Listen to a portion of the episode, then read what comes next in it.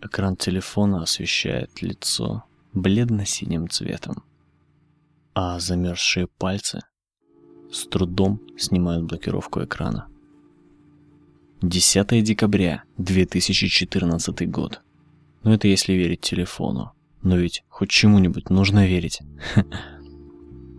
Черные зимние ботинки с хрустом сминают нетронутую гладь белоснежного снега, оставляя на ней четкие следы от протектора. Моя тень бежит рядом и иногда даже обгоняет меня под влиянием фонарей, стоящих вдоль дороги и освещающих мой путь через ночной город.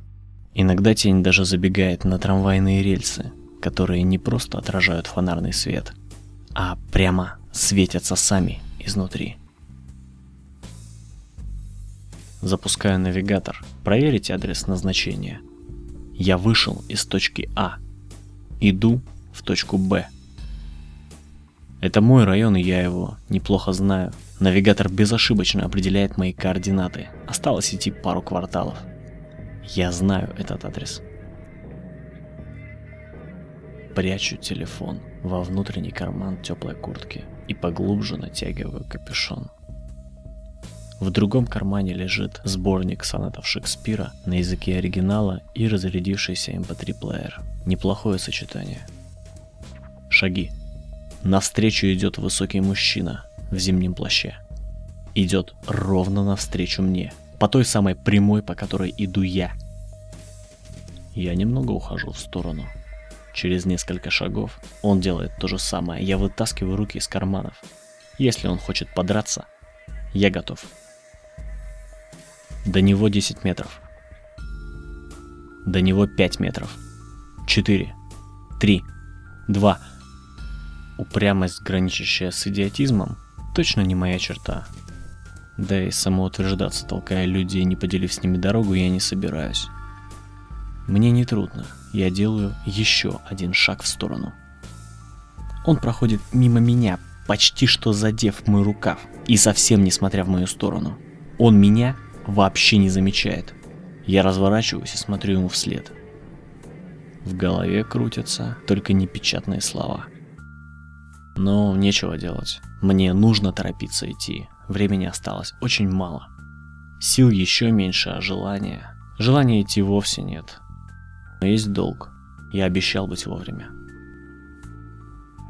И похоже, здесь было больше домов.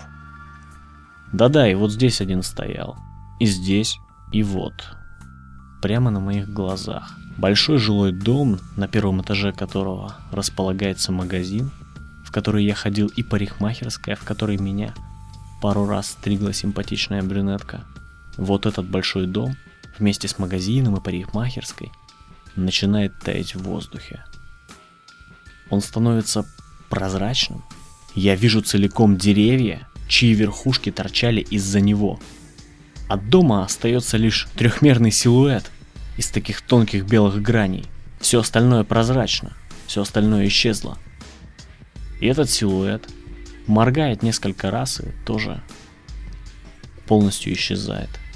Теперь на месте исчезнувшего дома просто снег. Дома будто и не было. Дома будто и не было. Обещание прийти вовремя не позволяет мне остановиться. Оно даже не дает мне как следует удивиться, и я не удивляюсь. Я не удивляюсь, когда слева от меня в метре точно так же пропадает газетный киоск. Чуть дальше, с теми же спецэффектами, так же легко и незатейливо, тает большое и надежное здание Сбербанка с огромным зеленым логотипом. Тает вместе со всеми деньгами, которые в нем хранятся. Ну вот и все. Вокруг зданий нет. Вокруг ничего нет. Ни заборов, ни машин, ни людей. Темнота, ночь. Есть только Снег, дорога с трамвайными рельсами и фонари вдоль этой самой дороги. И есть я. Я продолжаю путь. У меня нет выбора. Через несколько шагов я поворачиваюсь на звон. Издалека по трамвайным рельсам в мою сторону едет трамвай. Едет достаточно быстро, и вот он уже поравнялся со мной. Я смотрю ему в окна. Там немного людей. Они едут такие, такие невозмутимые и даже не знают, что исчезла парикмахерская и Сбербанк, и что, возможно, их дома тоже исчезли. Впрочем, судьба этих людей меня не интересует, и трамвай увозит их вперед. А я? А что я?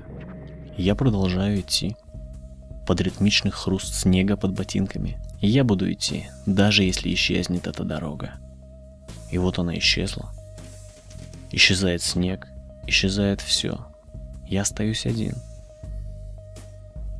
Я всего лишь точка в трехмерной системе координат. Точка, которая пересекает пространство за определенное время. Я вышел из точки А. Иду в точку Б. А сам я точка X. Но классический Декартов трехгранник медленно теряет одно из своих измерений. И теперь я точка на плоскости. И я даже знаю свои координаты. Вот они, я их вижу. Это подписи рядом с точкой. Я вглядываюсь в эти подписи. На них падает снежинка. Затем еще одна и еще одна. Я смахиваю их, смотрю дальше. Снежинки снова падают, я их снова смахиваю. Рукой. Откуда? Я поднимаю глаза, оглядываюсь. Справа магазин, слева киоск. А чуть дальше зеленый логотип Сбербанка, все на месте. И у меня в руке телефон, на котором открыт навигатор. Мое положение в нем отмечено точкой с двумя координатами.